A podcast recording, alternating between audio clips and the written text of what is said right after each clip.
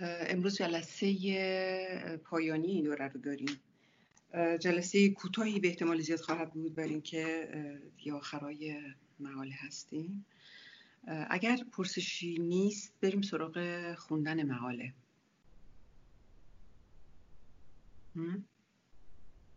خیلی خوب. پس صفحه چهارده هستیم. پاراگراف آخر. اگر در آهی با پسرانی همامیزه مادر فرزندی را چون یگانه ای بگیریم که بخش نشده تقسیم نشده. لن دوم می گفت که در رویارویی یگانه با مهادیگری یک یک از مهادیگری برداشت می شود و یک بر نهاد برانگیزنده آرزومندی باقی می ماند زیرنهاد چون یک برآمدی از این پدیده از خود بیگانگی در مهادیگری در زبان است. فرا آمدن زیرنهاد با بخش شدگی او همراه است. به عبارت دیگر هر بار که آدمی خود را به مانند, به مانند یگانه برنهاد به دیگری پیشنهاد می دهد به یک و برنهاد برانگیزنده آرزومندی بخش می شود خب اینجا تقسیم رو داریم. واقعا من ریاضیدان نیستم و یه سری ریاضیدان ها هم حال یک نگاه هایی داشتن نگاه های گاهی اوقات انتقادی داشتن به این پردازش ریاضیوار این روانکاوی و فرمول های لکان. ولی به هر حال اینو باید ببینیم که بدونیم که لکان خیلی جدی این قضیه رو می‌گیره. یعنی واقعا اگه وارد کارهاش بشیم حالا اینجا نمی‌تونیم کلا وارد کارهاش بشیم ولی اساسا تا اونجایی میره که کلا این a رو این الف رو مانند عدد طلایی می‌دونه. ها عدد طلایی اون عدد پی هست. که هرچی تقسیم میشه باز یه چیز ازش میمونه. و به حال اینجا ما با یک زبان اینجوری ریاضیوار سر کار داریم. هدف لکان واقعا scientific کردن روانکاوی بوده در پی فروید. فروید هم در همین زمینه کوشش کرد. ولی لکان بر این باور هست که اگر ما نتونیم هیچ دانشی رو به زبان دانش ریاضی طرح بکنیم در واقع نمی‌تونیم سخن از دانش بگیم. واقعا یکی از مهمترین تلاش های کوشش های لکان بوده که بتونه روانکاوی رو با زبان ریاضی توضیح بده. اینجا ما چند تا واژه داریم که مهم هستند. از خود بیگانگی alienation هست. در به هر حال جز واژگان لکان هست. همراه با سپریشن جدایی از خود بیگانگی و جدایی. از خود بیگانگی در زبان از خود بیگانگی در دیگری و جدایی از دیگری. یعنی از یک سو بتونیم انسان وارد دیگری به عنوان مها دیگری به عنوان زبان میشه. ازش تغذیه می‌کنه ولی یک جا یک دونه یک ازش برمیگیره. یک یکان ویژگی ازش برمیگیره و جدا میشه. و این ویژگی که ازش برمیگیره در واقع یکی هست که او رو به شمار میاره در میان شمارگان ها مثل یک نهالی که از کنار یک درخت بیرون می‌زنه. از خود درخت تغذیه می‌کنه ولی بعد خودش میشه یک درخت. این از خود بیگانگی و جدایی یک روندی هستش که روند آفرین همراه در واقع روند آفرینش زیرنهاد سوژه هست. خب. تا اینجا آیا پرسشی هست؟ حرفی می‌خواد زده بشه یا نه؟ خانم محفظاده ببخشید این از خود بیگانگی منظورتون همون آفانیسیسه؟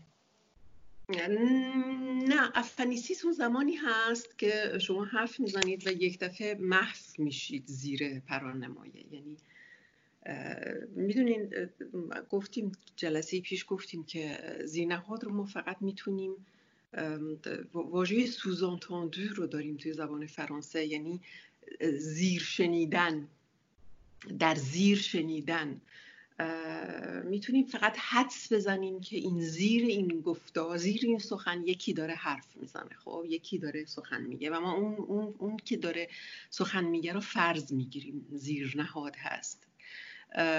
خب این زیرنهاد فقط مثل لامپای چشمک زن هر از چندی مثل لامپای چشمک زن رو دیدین پدیدار میشه و ناپدید میشه.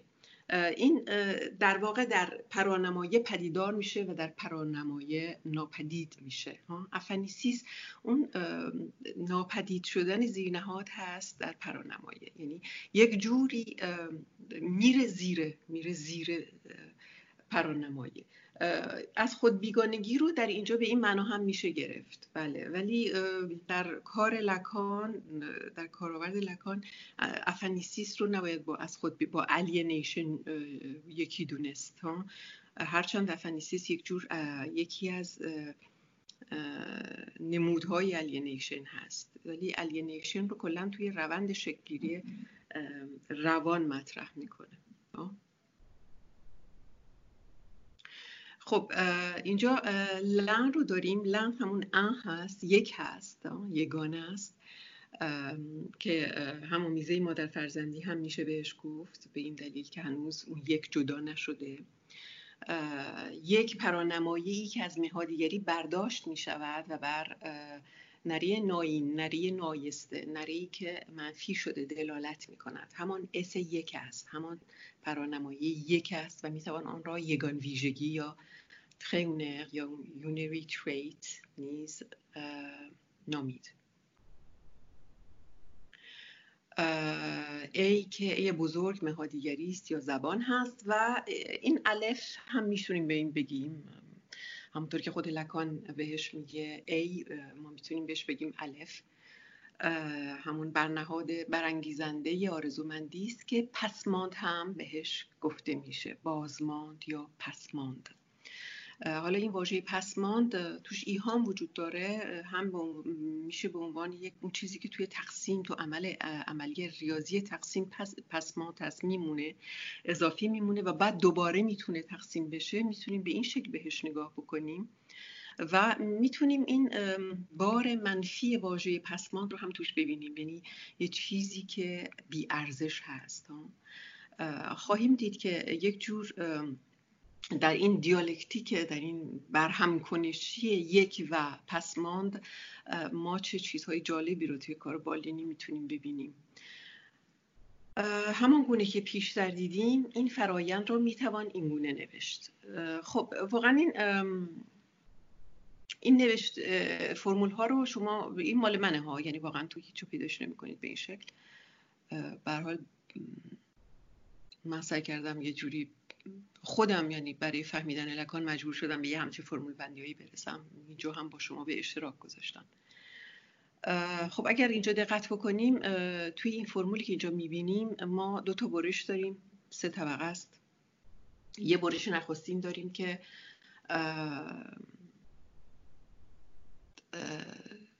چیز رو یعنی همون برنهاد برانگیزنده آرزومندی رو نمادین می‌سازه.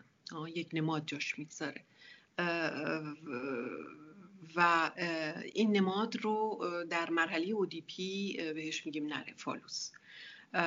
و زمانی که با مانندامی پدری با پیگر پدری این در واقع میره زیر اون تک ویژگی که یگان ویژگی که فرد باهاش از ایدئال می‌گیره و باهاش همانند سازی می‌کنه چیزی شکل می‌گیره که فروید بهش میگه واپس واپ... آهی واپسرانده یعنی واپسرانده آغازین نخستین. و در اونجا ما با یک ویژگی روبرو خواهیم بود که فرد رو معنا می‌کنه. حالا این ویژگی می‌تونه مثلا اسم خاص هم باشه ها؟ اسمی که فرد داره اگر فرد باهاش همانندسازی بکنه می‌تونه این نقش نقش اس رو بازی بکنه. این اس یک می‌تونه یک ویژگی هایی باشه. البته ما اینجا متوجه هستیم که داریم به زبان الجبر به فارسی چی میگم بهش؟ الجبر جبر. جبر متشکرم. به زبان جبر داریم می نویسیم بنابراین اینجا وقتی میگیم S1 همیشه یک یک نیست یا وقتی می نویسیم A این A همیشه یک دونه A نیست. حواستون باشه اینا یه چیزای کلیست ها یعنی می‌تونه ما همیشه می‌تونیم چند تا A داشته باشیم چند تا S1 داشته باشیم و اینا. خب بعد این S1 می‌تونه مثلا یه ویژگی باشه که پدر مادر به بچه میگن. مثلا دیدین تو خانواده ها میگن که چه می‌دونم مثلا علی پسر باهوشیه. علی پسر درس خونیه نمی‌دونم. فاطمه دختر پرکوشیه کوشاییه. یا فلان بچه بچه بدیه. خب اینجا می‌بینیم که خب اون نگاه یک نگاه که بد خواهد بود و واقعا از همون اول یک روان کودک رو خیلی بد پایی ریزی خواهد کرد. توی این فرمول همچنین اینو می‌تونیم جور دیگری هم بخونیم. اینجا الان یه خانشی که من کردم یه خانش تاریخی بود هیستوریک بود خب. این خانش رو می‌تونیم این فرمول رو می‌تونیم کلا یک خانش ساختاری هم ازش داشته باشیم که به هیچ عنوان هیستوریک نباشه خب؟ به چه صورتی؟ به این شکلی که هر لحظه ای که زینهات سخن میگه این داره باستولید میشه این فرمول. یعنی هر پرانمایی که واقعا پرانمایی است نه هر دالی. واقعا من روی این تاکید می‌کنم. اگر ما نفهمیم که سینیفیان لکان چی هست؟ هیچی از لکان نفهمیدیم. سینیفیان لکان هر دالی نیست که ما میگیم. بلکه واقعا خود پرانمایی است. یعنی هر جایی که ما نره رو داریم به زبان میاریم میریزیم توی زیر توی پرانمایه و پدیدارش می‌کنیم یک اسعن تولید می‌کنیم. خب؟ این هم یک خانش ساختاری از این فرمول هست. شما هر دو تا خانش رو می‌تونید از این فرمول داشته باشین. توی کسایی که کامنت خواننده های مفسران لکان معمولا یه ده اونور رو میچسبن یه ده اینور رو میچسبن ولی واقعا هر دوش ممکنه. و این زیبایی به نظرم واقعا زیبایی خیلی زیبایی عظیمی است. واقعا زیبایی بزرگی از لکان رو اینجا نشون میده. که ما هم می‌تونیم یک خانش تاریخی داشته باشیم هم یک خانش ساختاری داشته باشیم از این فرمول. نکته دیگری که توی این فرمول مهم هست اون فلشی هستش که S1 رو به S2 متصل می‌کنه. دقت بکنین این هم خیلی روش اگر مفسران لکان رو خونده باشید خیلی کم می‌بینید کسانی که به این مسئله اشاره کردن. من ندیدم کسی که اشاره کرده باشه. حالا حتما هستند حتما هستند. ولی من شخصا ندیدم. اینکه این این فلش رو شما دفعه پیش من بهتون گفتم این فلش رو می‌تونید از S1 به S2 به شکل افقی ببرین ولی در عین حال این S2 رو توجه داشته باشیم که این S2 پایینم هست. یعنی این S2 همون S2 پایینه. خب؟ حتی مفسران لکان بعضی جاها دعواشون میشه که این S2 اون بالاست یا اون پایینه. خب برای اینکه اصلا لکان رو نمی‌فهمن. در واقع هر دو جاست. یعنی در واقع اون چه که در مخاطب زبان هست اون استویست که تو خود سوژه است ها.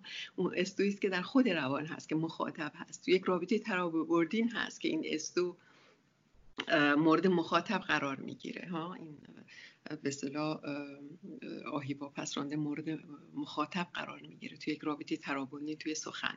بنابراین در سخن گفتن زینهاد هر بار خودش رو چون اون چیز پایینی که می‌بینیم چون S2 در واقع نمادین می‌کنه میریزه توی یک S1 به شکل یک پرانمایه. توی یک رابطه ترابردین و مخاطبش S2 هست.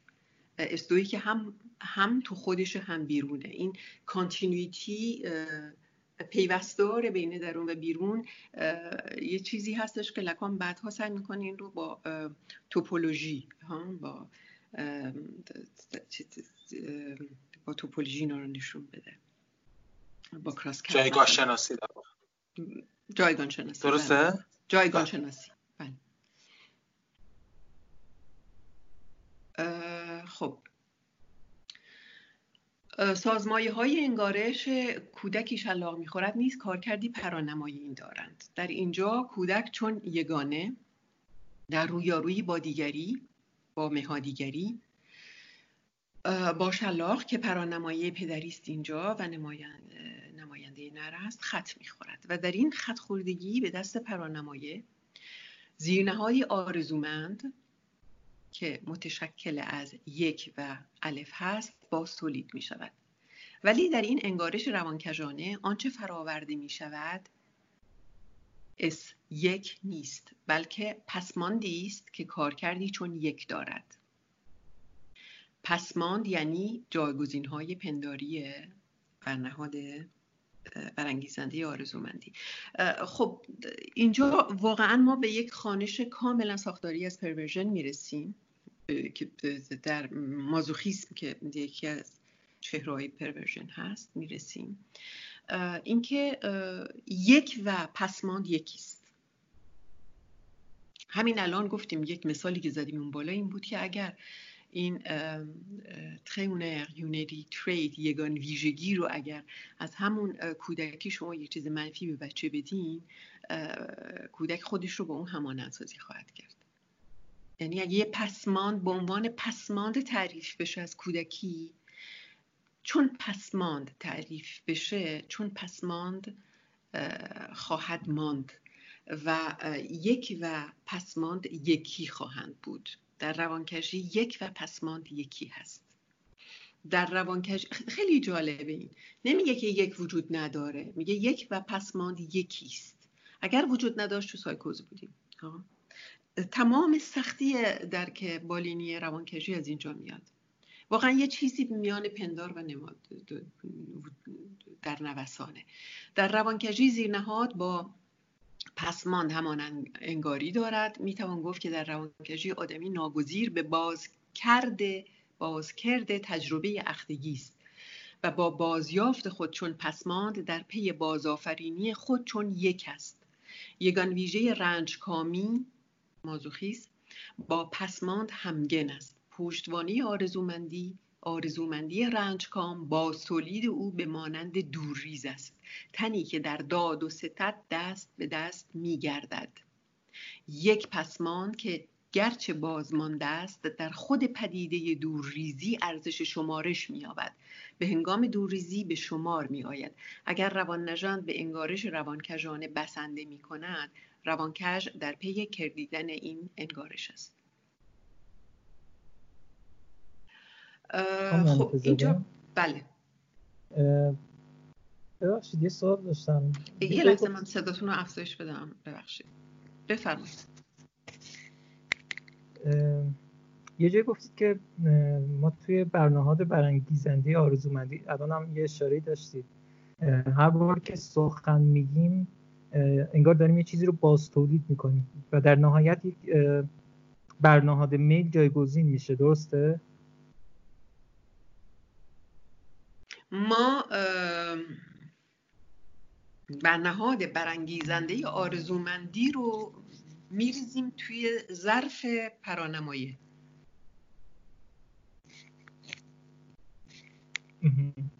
بعد میشه گفت حالا همین ساختار پرورژن هم به همین برمیگرده که توی همین ظرف پرانمایه در نهایت یک برنامه میل قرار می‌گیره.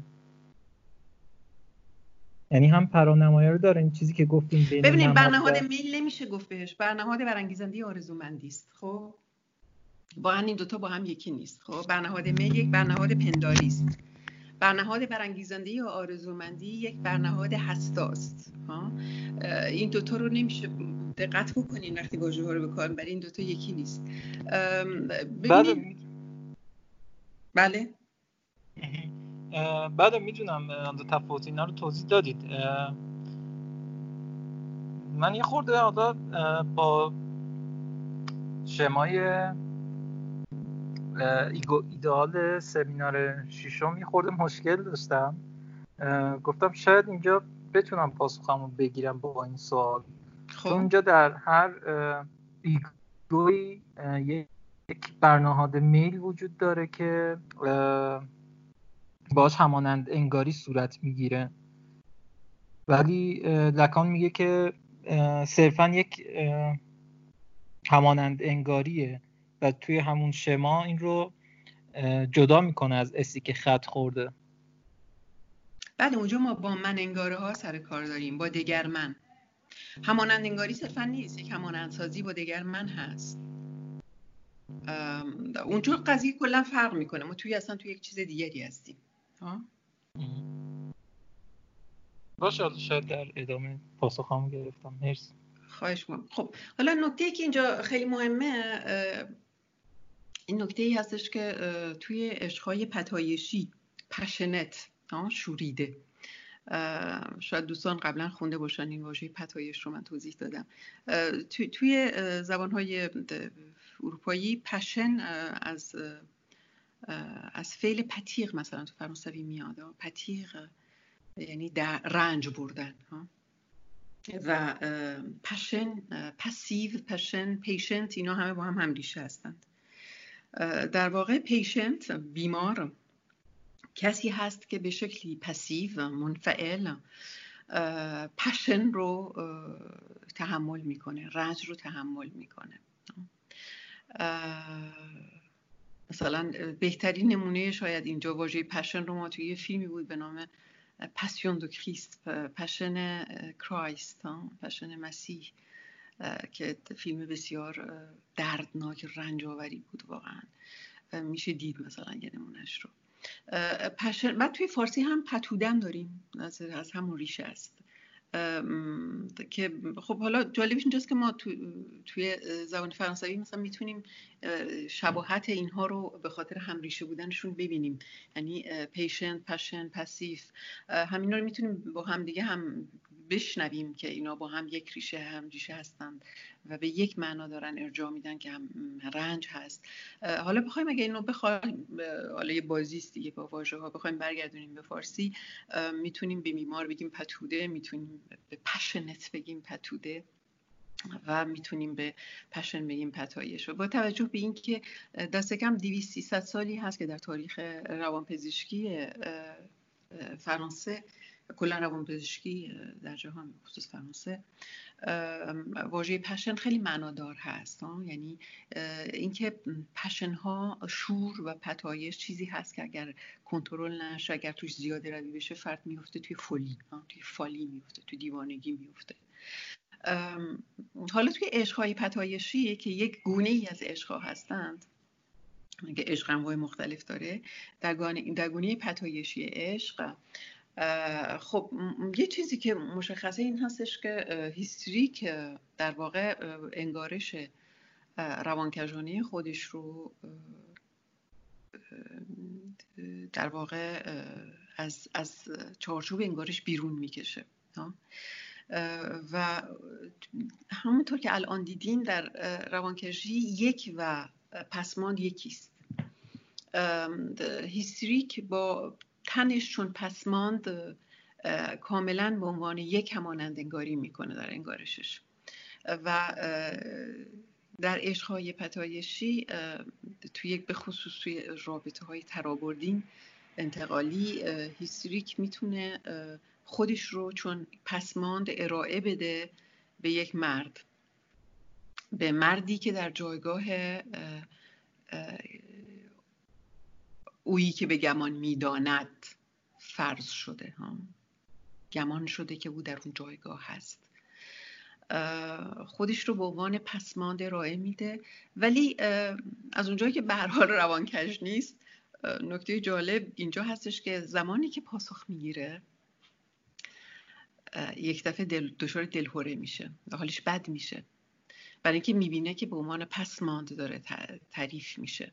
و اونجا هستش که در واقع به جدا بودن پسماند و یک آگاه میشه. و می‌فهمه که به هیچ عنوان دلش نمی‌خواد که مانند یک پسماند باهاش رفتار بکنن. کینه که هیستریک در عشقهای پتایشی به دل می‌گیره از رابطه با مردی که توی یک رابطه ترابردین با او چون یک پسمان رفتار کرده کینه وحشتناکیه. و ما این رو خب خیلی می‌بینیم توی کار بالینی. و این رو از این جهت دارم میگم که دوستانی که کار درمانگری می‌کنند دقت بکنن که یک هیستریک می‌تونه انگارش روانکجانش رو بیاره در درون جلسات.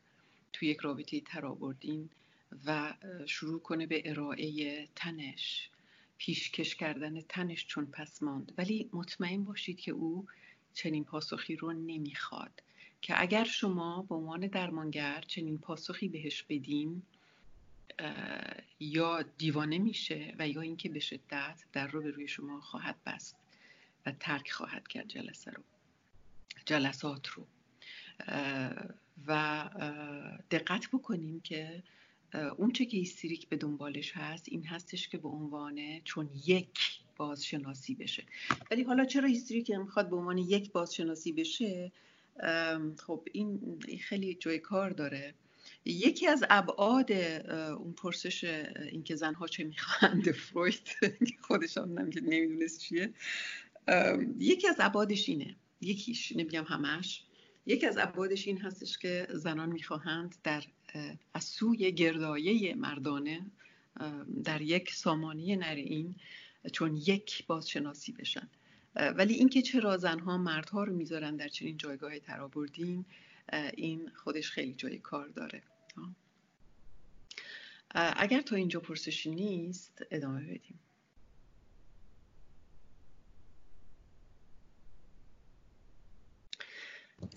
قصد می‌خوام خانم حنیفه زاده بله اینکه فرمودین اگر هیستریک جوابش رو پاسخش رو بگیره در رابطه ترابردی با روانکاو دیوانه میشه و غیره منظورتون از این پاسخ گرفتن چیه دقیقا؟ هیستریک از اونجایی که تنش رو با اون یک خودش اشتباه می‌گیره تنش رو عرضه می‌کنه و اگر که روانکاو بخواد اینو جدی بگیره یعنی او رو به یک تن بکاهه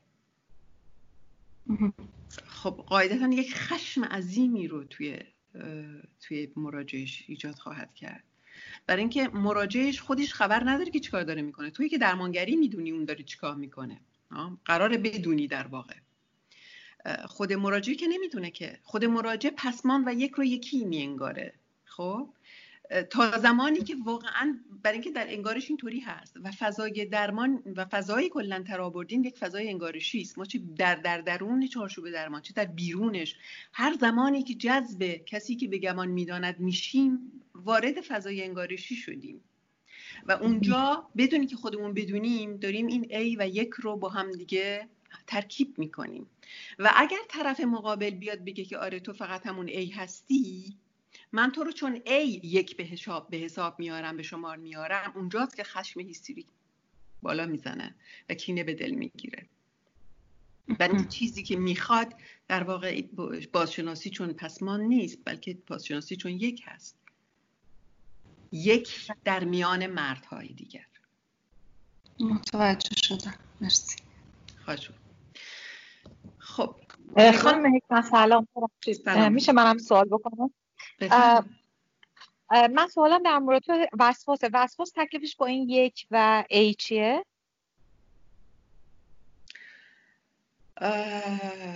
سوال جالبیه. خودتون چی فکر می‌کنین؟ داشتم فکر می‌کردم درست برعکس هیستریک شاید.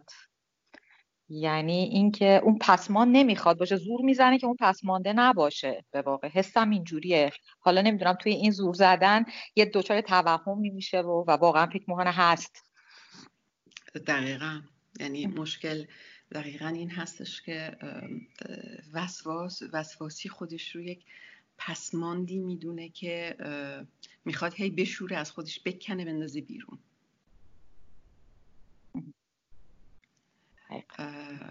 بله. مرسی. خواهش می‌کنم. خب.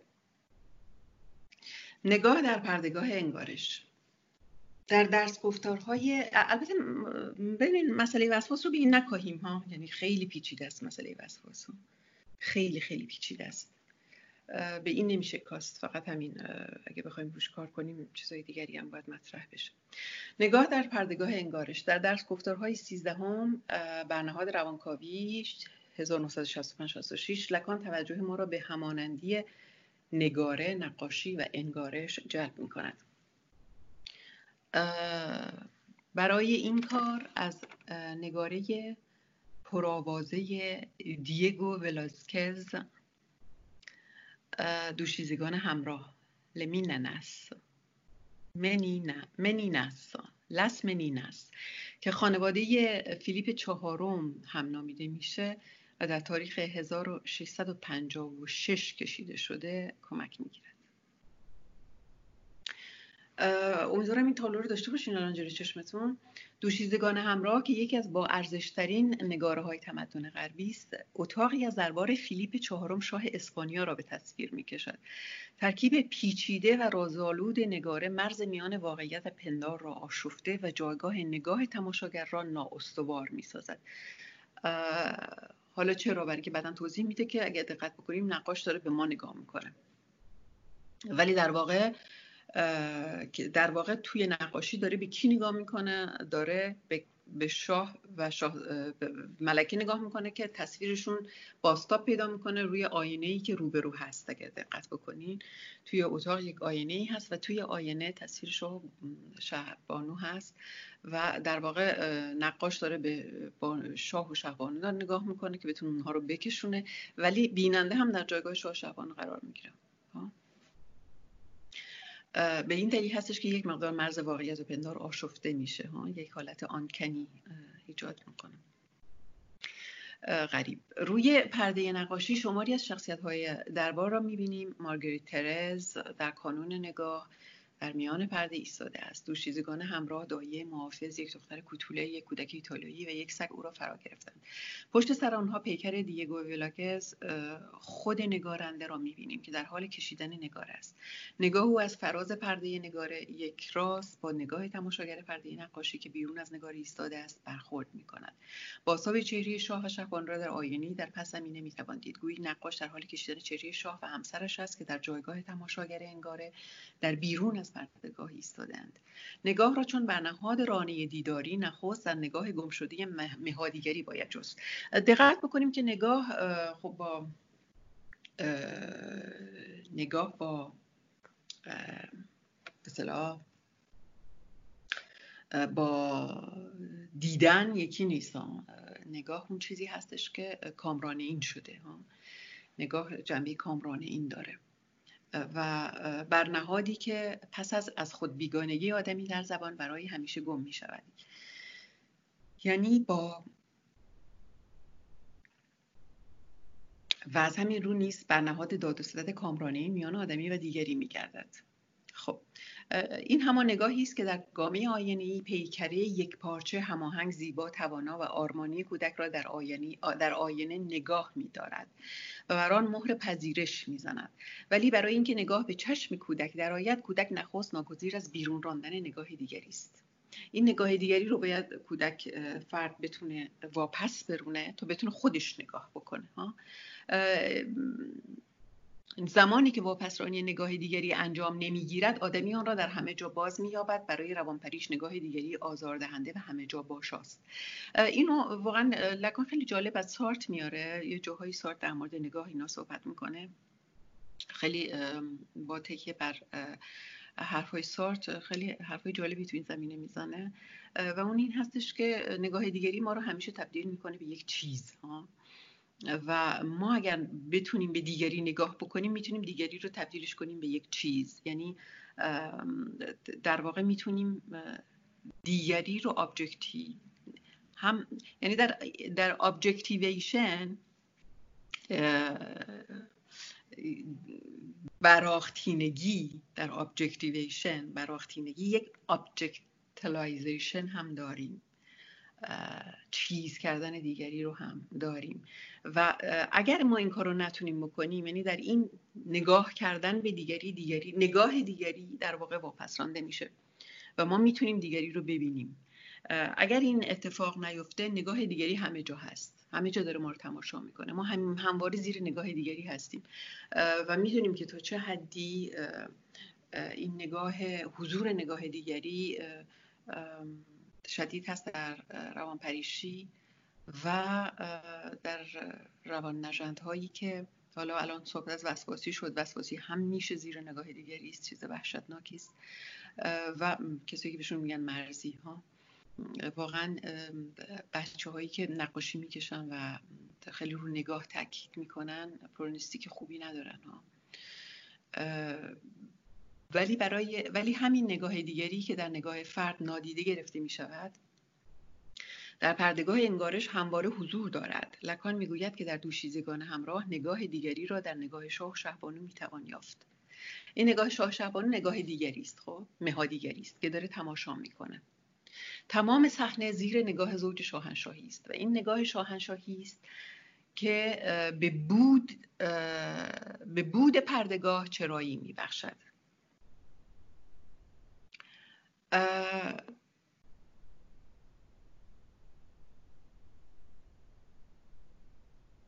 خب نکته که مهم هست این هست که این نگاه توی انگارش هست. یعنی توی انگارش همیشه یکی داره نگاه می‌کنه.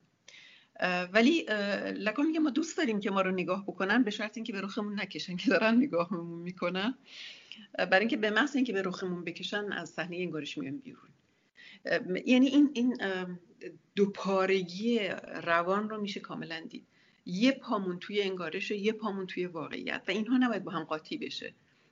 می‌تونن همزمان حضور داشته باشن ولی به شرط اینکه ما بدونیم که این دو تا فضا همدیگر رو در هم رخنه نخواهند کرد.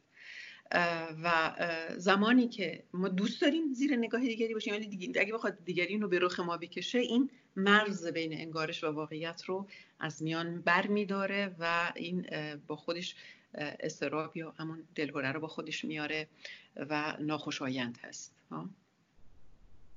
ولی فراتر از نگاه رانعی واژه نگاه را در واژه نگرش نیز میابیم خب نگرش رو پنج ویژن ویزیون. نگرش به چگونگی دریافت هستی اشاره دارد.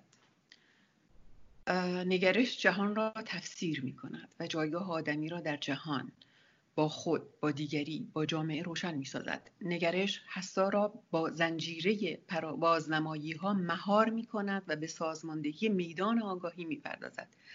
بدین معنا نگاه را در چگونگی پردازش پردگاه انگارش جستجو باید کرد.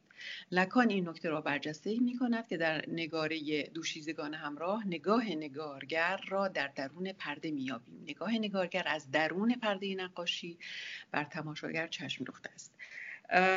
یعنی نگاه این به اون معنای نگرش رو توی خود خود پردازش نقاشی تو خود پردازش نقاشی در ویزیون در اون نگرش نقاش می‌تونیم پیدا بکنیم. نکته دیگری که در این پرده نقاشی می‌توان برجسته کرد جایگاه مارگریت کوچک دختر زوج شاهنشاهی است که در کانون نگاه است. لکان می‌گوید که این جایگاه کانونی جایگاه نره نایسته نری ناین منفی است و همه چیز و همه کس در پیرامون این سازمایه کانونی پردگاه جایگاه و دلیل وجودی مییابد. همان گونه که گفتیم انگارش را بایستی مانند پردگاهی دید که یک گزاره را به تصویر می‌کشد. سازمایه های پرده ارزشی نمادین دارد و چگونگی پیوستگی زیرنهاد با برنهاد با برنهاد برانگیزنده آرزومندی را می‌توان در آن خواند. در پایان و برای روشنتر کردن این نکته بازگویی یک خاطره شخصی را سودمند می‌بینم. در گفتگوی موسیقیدانی چرایی دلبستگیش به موسیقی را اینگونه روشن می‌کرد. شب بود پدر و مادرم در حال تماشای تلویزیون بودند پدرم به من گفت دیر وقت است و باید بروم بخوابم. من دوست نداشتم آنها را با هم در سالن تنها بگذارم و به خواب بروم. و می‌بینیم بچه از اون زوج بابا مامان بیرون رانده میشه. بیرون رانده میشه. بنابراین از روزنه در اتاقم به سالن سرک کشیدم. میاد و از روزنه نگاه می‌کنه. و صحنه ای را در تلویزیون دیدم که سرنوشت مرا برای همیشه رقم زد. از روزنه به چی داره نگاه می‌کنه؟ از روزنه داره به صحنه تلویزیون نگاه می‌کنه. صحنه تلویزیون مانند صحنه انگارش پدر مادره مهادیگری. کودکی که رانده شده بیرون رانده شده برمیگرده از روزنه به انگارش مهادیگری چشم میدوزه از بیرون. پدر و مادرم در حال تماشای فیلمی از کودکی موزارت بودند. موزارت کوچولو پیانو می‌زد.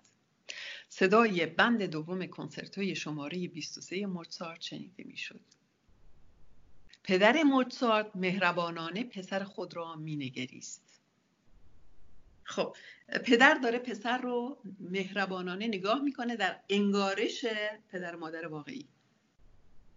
خب اینجا اون همانندسازی با پسر با موزارت اتفاق میفته در این یادمانده که بیشتر به یک نگاره ایستا میماند می‌توان انگارش کودکی زیر نگاه پدر پیانو مینوازد یا می‌زند را باز شناخت باید اینجا می نوشتم می‌زند. شاید یادآوری شایان, شایان یادآوری است که پدر, پدر موسیقیدان ما خودش مانند پدر موزارت موسیقیدان بود. اگر صحنه تلویزیون در ذهن کودک برای همیشه نقش میبندد از این روز که پس از بیرون رانده شدن از جمع پدر و مادر این صحنه او را دوباره در نقش کودک دوست داشتنی پدر به روی پرده میآورد. در اینجا می توان دید چگونه پسر با همانندسازی با پدر و برداشت یک یگان ویژگی از دیگری جایگاه بنیادین خود را در نگاه دیگری باز مییابد. همچنین می توان به ناهمسان بودن این انگارش با انگارش کودکی شلاق می‌خورد اشاره کرد. اگر در انگارش کودکی شلاق می‌خورد کودک را در جایگاه پسماند می‌بینیم. در اینجا کودک زیرنهادی است که توانایی استفاده از ابزاری را دارد. توجه داشته باشیم که اینجا ابزار ابزار موسیقی مانند نره میمونه ها در این حال اندام نره این هست که به او اجازه نواختن می‌دهد استفاده از اندام. و می‌توان گفت که بیش از آن که در جایگاه پسمان باشد در جایگاه S1 است. خب این تموم شد. ما خیلی کم وقت گذاشتیم 45 دقیقه. دیگه این جلسه آخریمون هست. اگر می‌خوایم گفتگو کنیم ها. دوستان اگر حرفی دارن بزنن یا پرسشی دارن یا هر چی دوست دارن بگن. همسازی ببخشید من این سوال اجازه بله. هستم اینجا بپرسم. بله. این به نظر میاد پس چیزی که خیلی تعیین کننده میشه اینه که در صحنه انگارش کودک بالاخره با پسماند همانند سازی می‌کنه یا با اون یکان. این انگار تعیین کننده تعیین مسئله زندگی میشه. دقیقا. کودک در کجای انگارش پدر مادر هست؟ انگارشش نه زبانش. اون چیزی که به زبان میگه به شکل خداگاه. کودک همیشه با جایگاه با جایگاهی که در انگارش ناخداگاه پدر مادر داره همون انسازی می‌کنه. اینه که بعضی وقتا می‌بینیم پدر مادر را میگن که به بچهشون به بچه‌ای که مثلا مشکل فرض می‌کنه بچه‌ای که مثلا تیپ هنری هست. خب خیلی ما اینو می‌بینیم توی درمان چوبامون تیپای هنری هستن و از همون اول بازشناسی نمیشه این. تیپای به اصطلاح بهشون میگیم اینجا بهشون میگیم فرانسه میگیم لونر. چیزم ماه زدن چپ دستند تیپای هنری هستند. از همون اول مثلا می‌بینی که بابا مامان می‌خوان از این یک ریاضیدان بسازن. خب نمیشه. بچه درسش خوب نیست چند بار تجدید فلان بهمان یا خودشو خیلی می‌کشه با هزار جور براش معلم خصوصی می‌گیرن خودشون خفه می‌کنن بچه رو میرسونن به نوجوانی. تو نوجوانی بچه به شدت از نظر روانی به هم میریزه. بعد که تازه کار که میشه و اینا بعد با پدر مادر و اینا بعد مثلا ما با پدر مادر رو صحبت کنیم میگیم چرا انقدر این بچه رو دارین هولش میدین به سوی چیزی که اصلا خودش نخواسته؟ میگن نه ما بهش میگیم که تو می‌تونی بری سراغ نمی‌دونم نقاشی ها. ولی خودش نمیره. اصلا متوجه نیستن که بچه می‌خواد اون چیزی بشه که اینها دوست دارن بدون که به زبان بیارن. بچه می‌فهمه که پدر مادر ازش چی می‌خواد؟ در انگارش ناخداگاه پدر مادر کجاست؟ چه جایی داره؟ اونو می‌خواد بشه. و چقدر یک سری از واژه ها تعیین کننده هستند. تعریف هایی که پدر مادر از بچه می‌کنند. وای نمی‌دونم خوشگل من نمی‌دونم پوست برفی من. یعنی واقعا زنه رو دختره رو کاهشش میده واقعا به یک چیز. این اینا یا مثلا میگن این خیلی ناقلاست یا مثلا به بچه واقعا این واژه ها از تعیین کنن نه اینو برای بچه. پدر مادر متوجه نیستن تا کجا این واژه ها تعیین کننده است مهر می‌زنن از همون اول. بچه مهر رو می‌خوره دیگه. و داشتم فکر می‌کردم از اینکه پدر مادر را برن روانکاوی اون موقع آیا این صحنه انگارش می‌تونه تغییری بکنه؟ آره اگر بله معمولا بله اگر خب کار عمیق انجام بدن. اگر کار عمیق انجام بدن آره. ولی خیلی مقاومت هست رو این زمینه. اصلا بچه خب با توجه به اینکه بچه اساسا در درون انگارش یعنی بچه بچه دار شدن اصلا واقعا کدوم انگارش رو دارن تولید می‌کنن باز تولید می‌کنن؟ و خب قاعدتا این بخوای اینو واکاویش کنن اصلا مقاومت خیلی وحشتناکی هست توش. بیچاره بچه. بالاخره نمی‌دونم. ما میایم هممون دردارم می‌کشیم ولی هممون از زندگی بدمون نمیاد ها؟ یه جوری از پسش بر میایم به هر حال.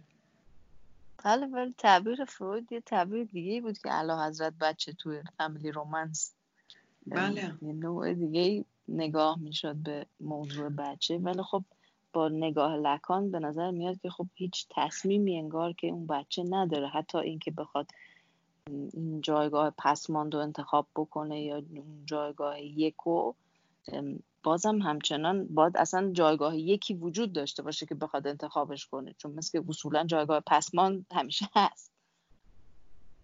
بله. باید خیلی خیلی پسیو میشه. یعنی همیشه آدم فکر می‌کنه یه رابطه موچوال دو طرفه بالاخره وجود داشته باشه که مثل همچنان ناامید کننده است وجود نداره.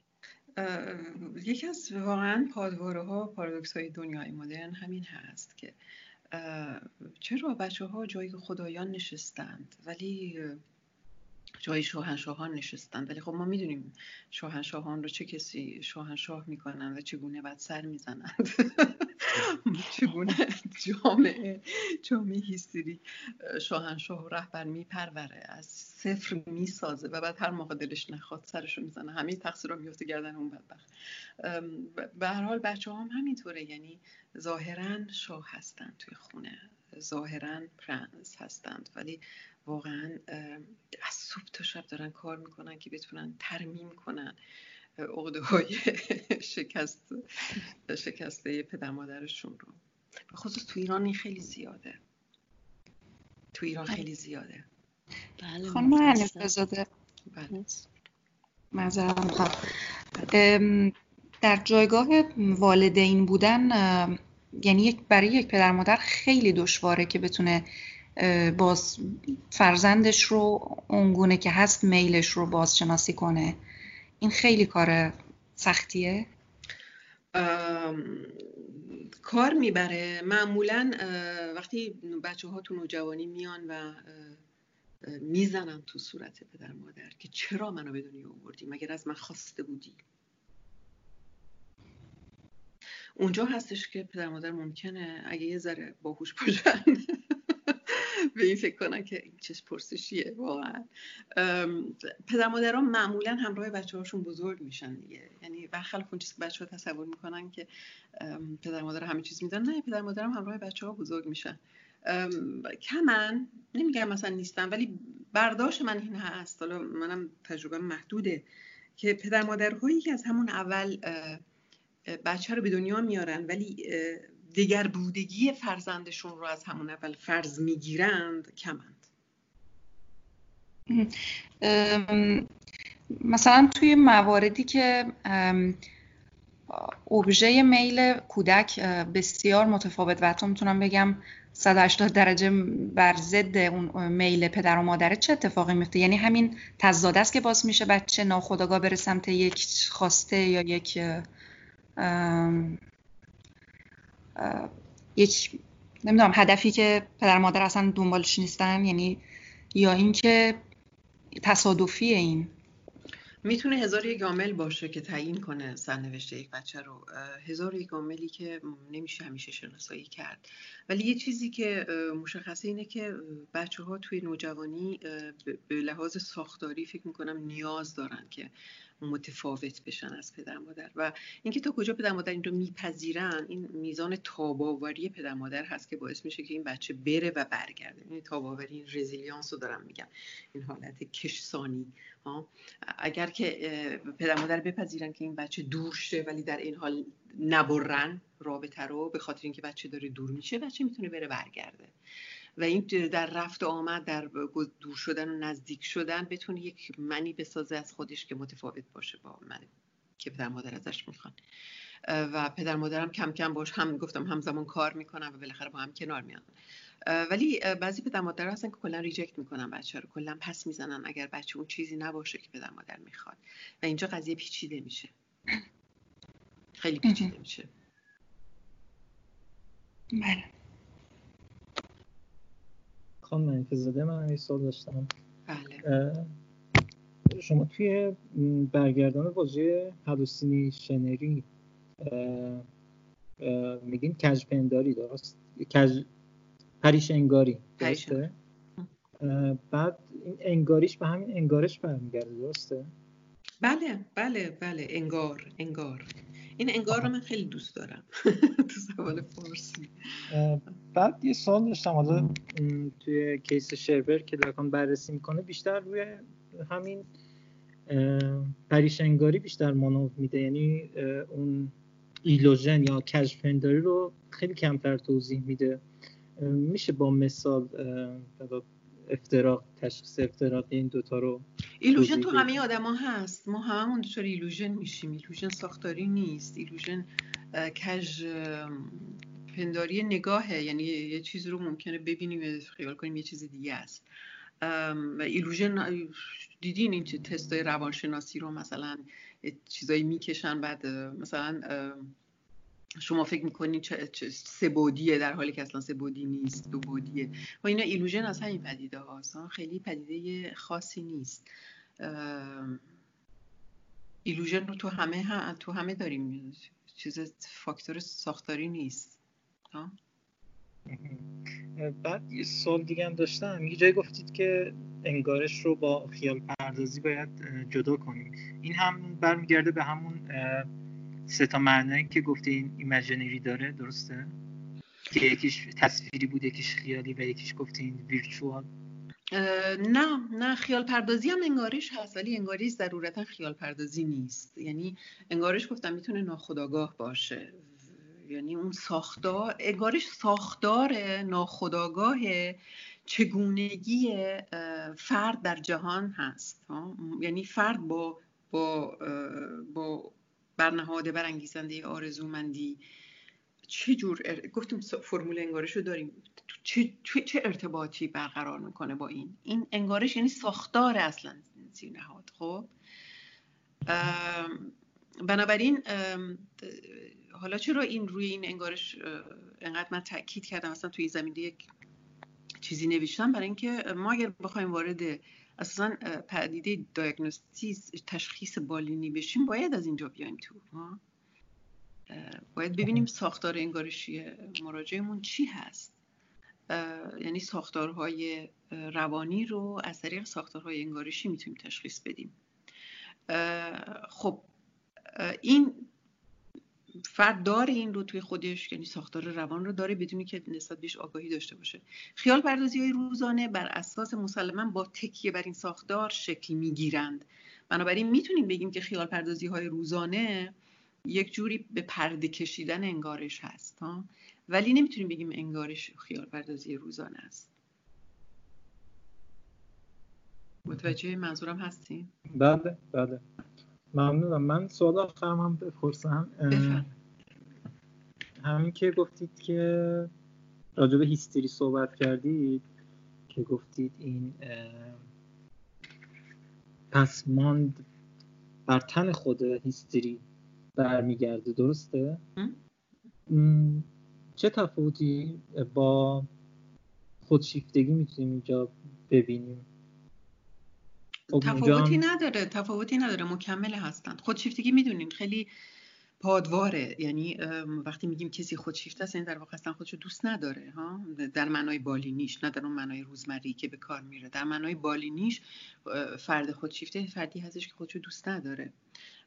و بنابراین مشکل هیستریک این هستش که دقیقا دچار خودشیفتگی است یعنی خودشو دوست نداره و به دنبال این هستش که یک جوری این مهر تایید دیگری روش بخوره. منتها مهر تایید می‌خواد روی هیکلش هم بخوره بعضی وقتا هیستریک اشتباه می‌کنه. یعنی حالا اینو اینو خیلی مردها سخته براشون گرفتن قضیه. مثلا زنهایی که خیلی آرایش می‌کنن لباس سبک میپوشن. خب مردها ممکنه فکر کنن که طرف خیلی مثلا دلش می‌خواد. ها رژ لب زده نمی‌دونم دامن کوتاه پوشیده مثلا هرچی. در حالی که اصلا اینطور نیست. یکی استریک می‌تونه کلا بیگانه باشه با تنش. اگر می‌تونست تا اون حد حس بکنه کامرانه رو به هیچ عنوان انقدر خودش رو باز نمیگذاشت بلکه میپوشوند. مانند وسواسی. وسواسی ها خودشون رو خیلی میپوشونند. چون به شدت حس می‌کنند. کامرانی بودن اندامشون رو. ولی هیستریک حس نمی‌کنه. به خاطر همین بهش بیشتر به جنبه استتیک قضیه بهش می‌بره. یعنی خیلی فکر می‌کنه داره زیبایی استتیکه. و اونش هم تازه با اون یک خودش اشتباه می‌گیره. و این رو عرضه می‌کنه و باعث بدفهمی میشه. بنابراین قاعدتا روانکش ها رو جذب می‌کنه. ولی زمانی که روانکش میاد پاسخی رو که اون خودش خواسته بهش میده اونجا هسته که دچار فوبیا میشه دچار حراس میشه. هیستروفوبیا رو که دیدین رفتارهای هیستروفوبیک یعنی این. یعنی از یک سو میره جذب می‌کنه تحریک می‌کنه پدیده رو به وجود میاره و بعد تا بیاد بهش نزدیک بشه یارو دچار فوبیا میشه و پس می‌کشه. ها؟ گفتین بیگانگی با هستا توی وسواس وجود داره دیگه. بیگانگی با؟ هستا. متوجه نمیشم. نه من هم چیزی نگفتم. آها همین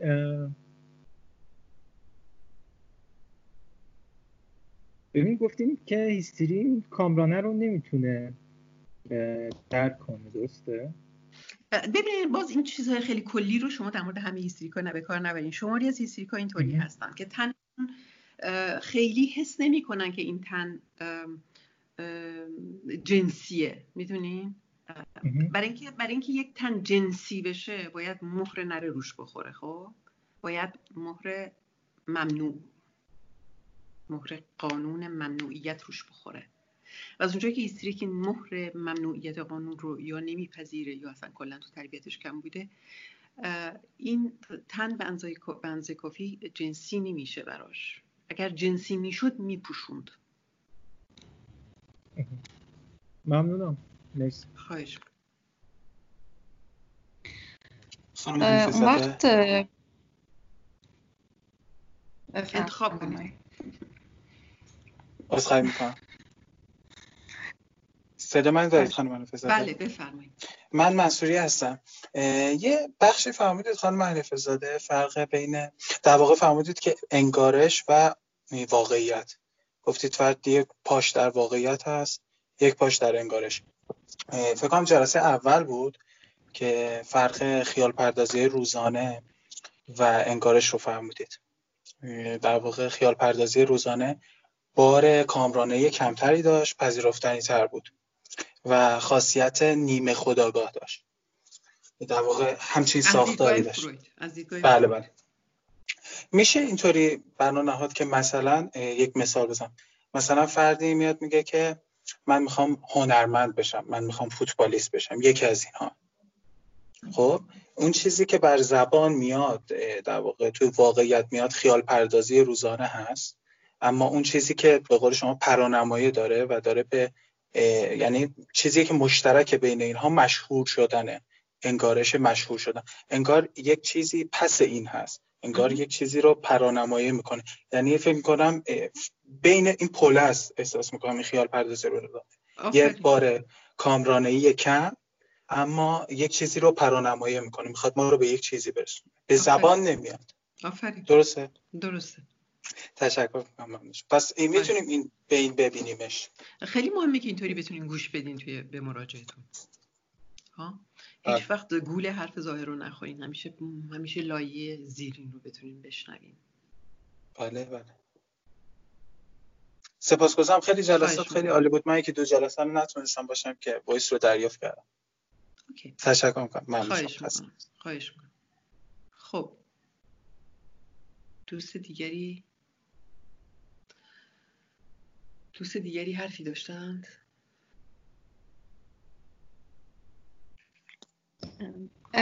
خانم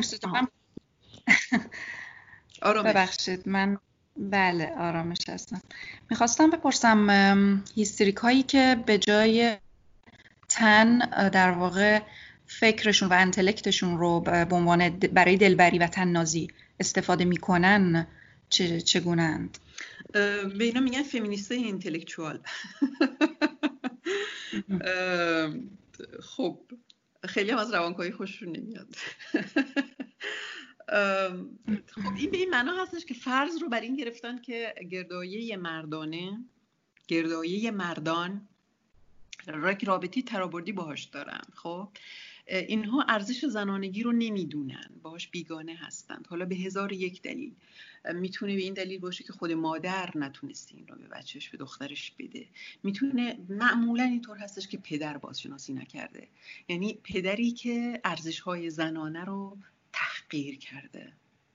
پدری که مثلا دختری که آرایش می‌کنه به دخترش میگه که جمعش کن. برو سراغ درست. خب. در حالی که آرایش کردن یکی از ویژگی های زنان است. آرایش کردن اصلا اینطور نیستش که ما فقط آرایش کنیم برای اینکه به دل مردا بشینیم. قضیه آرایش خیلی پیچیدتر از این حرف خیلی عمیقتر از این حرف نوع رابطه زن, زن هست با آفرینندگی با, با ویرچوال.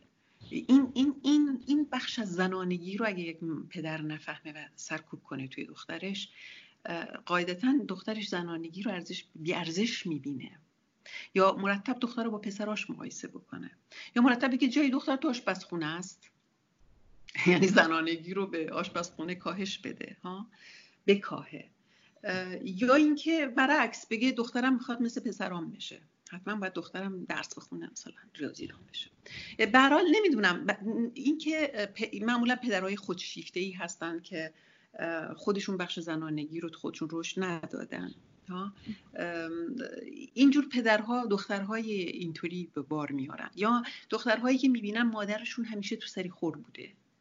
و توی, یک شکل سنتی اصلا نمی‌خوام بپذیرن. دیدن که زنانگی داره کاهش پیدا می‌کنه به چیز بودگی. بنابراین نمی‌خوان اینو بپذیرن. در برابرش یک, یک رفتار واکنشی دارند ها. خب راه چارش این هستش که کم کم متوجه بشن که نه زنانگی هم یه چیزای زیبایی داره یه چیزای خوبی داره یه چیزایی داره که مردها هم خیلی دلشون می‌خواد داشته باشن.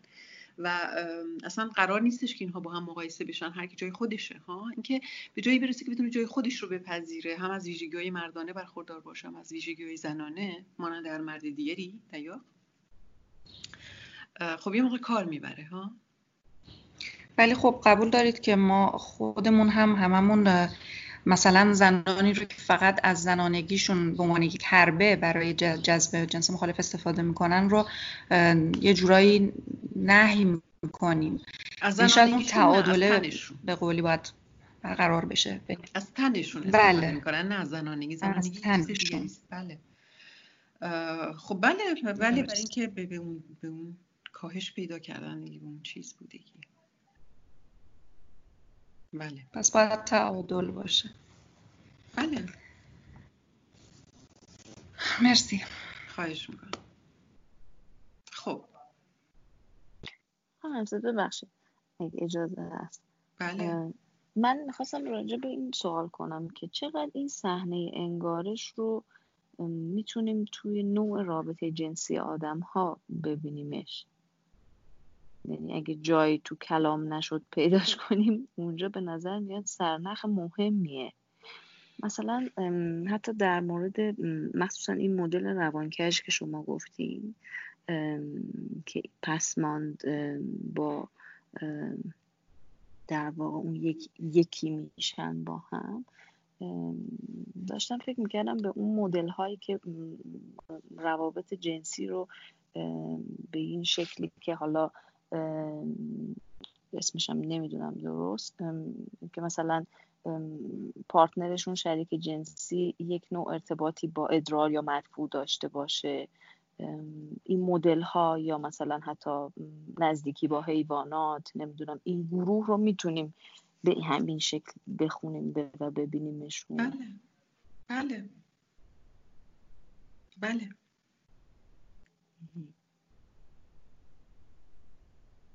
خب سوال اینه که واقعا تو پروسه درمان چجور میشه این خب اول باید اصلا مراجعتون بتونه بیاد در مورد انگارشش صحبت بکنه.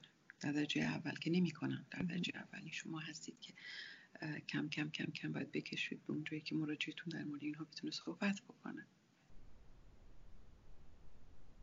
این گوش کردن ما هست که باعث میشه که بیان در مورد این خیلی خصوصیه. بله. و خیلی اصلا به ذهنشون نمیاد که باید بیان بگن تو جلسه اینا رو. فکر می‌کنن که ربطی نداره به جلسه. یه مسئله دیگه باز تو همین مسئله جنسی مسئله اورگاسم داشتم فکر می‌کردم چطور می‌تونه به این صحنه انگارش ربط پیدا بکنه.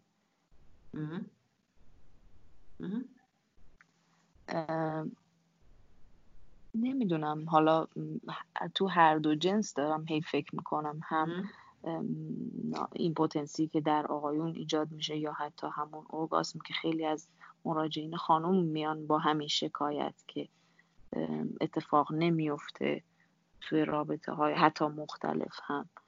و یه جای آدم فکر می‌کنه که این اصلا مثل به یه چیزی که مربوط به پارتنرها هست ربط نداره انگار که بیشتر به خود این فرد ربط داره. و من دارم فکر می‌کنم ربطش رو با انگارش بتونم بفهمم. خب وارد اصلا سکسولوژی میشیم. سکسولوژی روانکاوانه. قضیه خیلی پیچیده است. ناتوانی مردانه اگر تو نوجوانی اتفاق بیفته و ماندگار باشه خب قاعدتا داره یک نشان یک علامتی به ما میده. روی سایکوز ها؟ داره بهمون علامت میده. که با یه چیزی به نام سایکوز سر کار داریم ها؟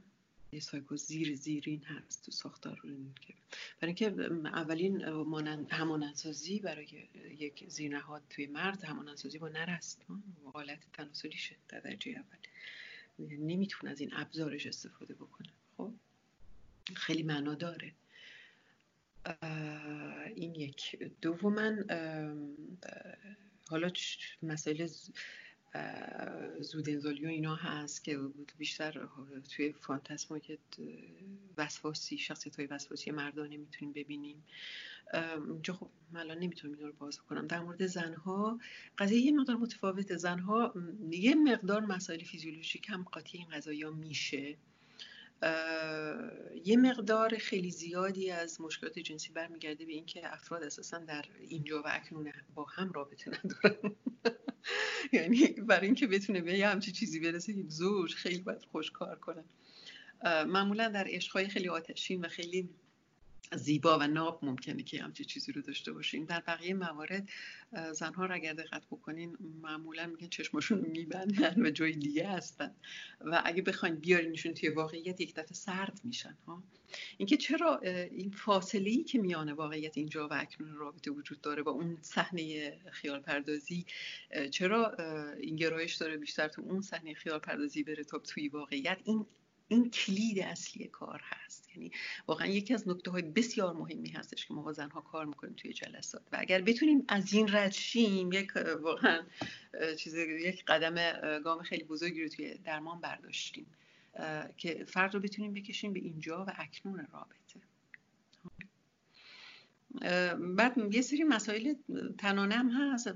فیزیولوژیک زنان هست. زنها برحال اینجا من نمی‌خوام زیاد وارد جزئیاتش بشم. انواع اوچکامی دارن ارگاسم انواع اوچکامی دارن این اوچکامی ها درجات مختلفی داره. مهمترین درجه واژینالش زمانی هستش که معمولا زنها مادر شدن و یه افت واژن رو برون یعنی با افت واقعی فیزیولوژیک واژن نیاز داریم برای همچین پدیده معمولا زنها میگن بعد از اینکه زایمان می‌کنن. تجربه می‌کنن برای اولین بار. زنهایی هستن که هیچ وقت ارگامی واژینال تجربه نمی‌کنن تو زندگیشون. اصلا نمی‌دونن وجود داره. یه مقدار بسا جدا فاصله می‌گیره از این از این کار چیزی که داریم امروز بهش می‌پردازیم. خیلی ممنون خواهش خب اگر سوالی نیست حرفی نیست دیگه پایان بدیم به جلسات ها من یه سوال بله. خانم کی بود؟ به جز خانم خیرت من من قهرمانی هستم خانم بله خانم قهرمانی بفرمایید. یک بار شما از وات صحبت کردید توی جلسات. گفتید این معنای از وات از اون که در واقع گفتید توی فارسی بهش گفتن نامه. من متوجه نشدم اونجا خیلی. آه ببخشید لت آره. بله می‌خواستم یکم اینو باز کنید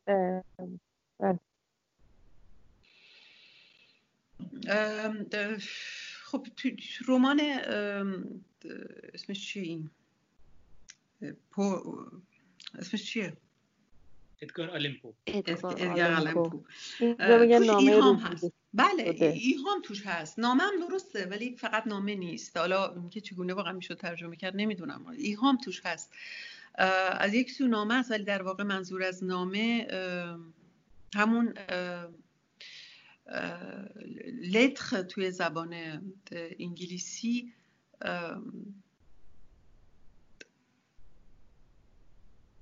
البته اینکه ادگار, ادگار آلمپو چی می‌خواسته بگه و لکان چی بگه دو چیز متفاوت هستن. خب ادگار آلمپو در واقع یک داستانی می نویسه که توی تمام داستانش یک حرف نیست یک لتر, یک لتر نیست یک حرف توش نیست. و ممکنه خواننده بخونه تا آخر و متوجه, متوجه نشه که یک چیز یک دونه حرف توی این نوشته ها نیست. خب خیلی واقعا هنر می‌خواد یه همچین چیزی رو نوشتن. ولی در این حال داستان در مورد یک لتری هست یک لتری هست یک نامی هست که دست به دست میچرخه. اونجاست جلوی چشم همه می‌بینن ولی هیچ کس متوجه نیست که اونجاست و به دست هر کدوم از شخصیت ها که می‌رسه جایگاه خاصی به اون شخصیت میبخشه. که خب لکان تعریف در واقع در تفسیری که می‌کنه بازخوانی می‌کنه اینو استفاده می‌کنه به عنوان یک استعاره ازش اصلا. از این داستان به عنوان یک استعاره استفاده می‌کنه برای سخن گفتن از لتر لتر یا وات به زبان فرانسوی که همون واج هست. که واژه هم ازش درست شده از واژه میاد. استفاده می‌کنه برای گفتن اینکه این وات یا لت همون نره هست همون فالوس هست. منتها که جلوی چشمه ولی هیچ کس نمی‌دونه که هست و در دست هر کسی قرار بگیره جایگاه ویژه‌ای به اون فرد میده. حالا اینکه آیا باید این این رو نامه ترجمه کرد یا وات ترجمه کرد نمی‌دونم. جایی ولی باید این رو دقت کرد که فقط نامه نیست. خب. ببخشید شاید بتونیم بگیم که شاید بتونیم بگیم که نامه رو می‌تونیم برای موقعی استفاده کنیم که لکان راجع به ادگار آلن حرف می‌زنه و وات رو واسه موقعی استفاده بکنیم که لکان از لخ به عنوان کندیسیون متریال ریسکو جایی که نمی‌دونم تو فارسی اینو چجوری میگه اینو می‌ذارم به وقت خودتون. بله. این این نیوانسه باید اینجا اینجوری نگاه پیش بکنیم. بله. بله بله. یا اینکه خب بله مسلما مجبور خواهیم بود این کارو بکنیم. یه مقدار استفاده از پای نوشت هم کمک می‌کنه دیگه. زیر نویس بنویسیم که اینجا منظور این هستش و اینا. یا اینکه خیلی بخوایم اوریجینالیتی به خرج بدیم بگیم واتنامه یا چیزی خب خانم خیرت من شما هم یه مثل که چیزی می‌خواستیم بگیم بله من می‌خواستم اینو بپرسم. خانم شما اول این در واقع چیزی که مقاله انگارش که شروع کردیم بخوندن سایکوسوماتیک رو جدا کردین و خواستم اگه امکان داشته باشه یه زمانی رو بذاریم سایکوسوماتیک رو بخونیم یه کمی چون خیلی جدا شد از این. سایکوسوماتیک رو من یک چیزی به فرانسوی نوشتم و ترجمهش کنم به فارسی. واقعا وقت ندارم. خیلی وقتم کمه.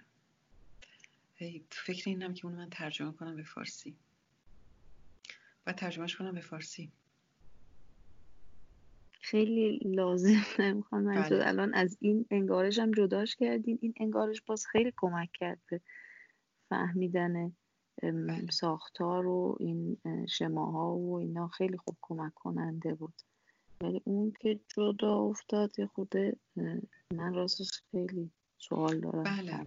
بله باید اونو فرصت کنم ترجمهش کنم. به فارسی خیلی. خواهش خیلی خوب. زاده ببخشید. من یه سوال دیگه هم داشتم. بله. حالا در مورد روانکشی به طور کلی گفتید ولی من همیشه یه سوال دارم که این نگاه در مورد کسی که نمایشگره و کسی که تماشاگره. در همین مبحثی که صحبت کردید این در پرده انگارش حالا این نگاه چجوری عمل می‌کنه؟ در یک تماشاگر یا در یک یکی یادم رفت. کسی که می‌خواد نمایش کرد بله بله. نمی‌دونم چیزای خوبی تو این زمینه نوشته شده ها. به فارسی هم ترجمه شده چیزای جالبی نوشته شده روی این مسئله. به دوستانی که به سینما به روانکاوی و سینما علامت هستن خیلی وارد شدم. مثل که جیجه کمی چیزایی تو این زمینه نوشته. من خیلی نرفتم با دقت بخونمشون نمی‌دونم واقعا شاید اولین چیز رو تو همون تفسیر ارسطو بتونیم ببینیم که میگه که مسئله کاتارسیس رو مطرح می‌کنه. برونریزی هیجانی. که خب خیلی خیلی جالبه. میگه توی تراژدی خب ما همیشه با حالا تراژدی یه جوری کمدی یه جوری دیگه است در تراژدی ما همیشه با شخصیت های نوبل شخصیت های بزرگوار سرکار داریم شخصیت های بزرگ هستن. نه تنها به خاطر جایگاهشون معمولا شاه و اینا هستن بلکه به خاطر اینکه خود شخصیت هم نوبل هست بزرگواره. نه تنها بزرگه بلکه بزرگوار هست. و اینها به خاطر یک ایراد شخصیتی. وای چقدر دردناکه. هممون حتما اینو تجربه می‌کنیم تو زندگی. طرف می‌بینی که واقعا همه چیزش خوبه. یه ایراد داره ولی همون ایراد باعث افتش میشه. به خاطر یک ایراد از اون جایگاه بزرگوارانشون افت می‌کنه.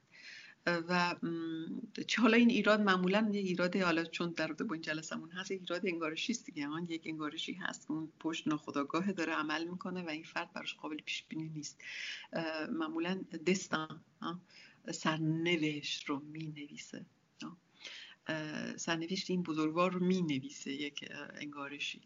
و خودش خبر نداره. و تبدیل میشه به یک کرد. یه جایی از صحنه انگارش بیرون می‌زنه در واقعیت به کرد تبدیل میشه اکت میشه و باعث سقوط میشه.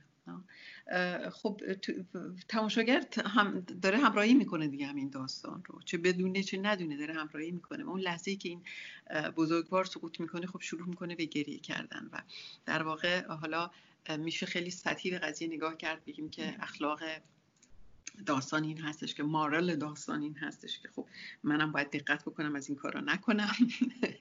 این, این یک قضیه طرف قضیه است. طرفی از قضیه هستش که باعث میشه که اساسا صاحب منصبان حکومتی پول بذارم و تئاتر بسازن و مردم بیان تئاتر رو تماشا بکنن برای که به حال در هنجارمندی رفتارها یک تأثیری داره. ولی نکته دیگه مقدار با یک خانش عمیق‌تر واقعا این سوال پیش میاد که بالاخره یه چیزی در اینجا به جای اکت به جای کردیدن نمادین میشه. یعنی در این نمادین سازی توی خود داستان تئاتر تماشاگر هم شرکت می‌کنه توش. هم بازیگر هم تماشاگر در داستانی که در انگارشی که نوشته شده از سوی نویسنده نقش دارن توش و این رو از اول تا آخر باش همراهی می‌کنن. بنابراین یک جایی شبیه جلسات ما میشه. یعنی ما می‌دونیم که وقتی کسی میاد حرف می‌زنه میگه که من دلم می‌خواد این کارو بکنم کارو بکنم کار تو جلسه خیلی هم لزومی نداره بهش بگیم نه نکنی یه وقتی این کارو بکنم. می‌دونیم که چون داره میگه شده. یعنی دیگه کرد نخواهد شد. نمی‌دونم. از این زاویه هم میشه به غذایا نگاه کرد. خانم قهرمانی بودین دیگه. بله متشکرم. خب ما جلسه رو تموم می‌کنیم. برای من خیلی خوش خوشحال کننده بود همراه شما بودن. خب فکر نمی کنم دیگه تکرار کنم این تجربه رو. دوست ندارم یه تجربه رو دوبار تکرار بکنم. و امیدوارم برای شما هم مفید بوده باشه. پس تا ادامه جلسات به یک شیوه دیگر و در چارچوبی دیگر. خدا نگهدار.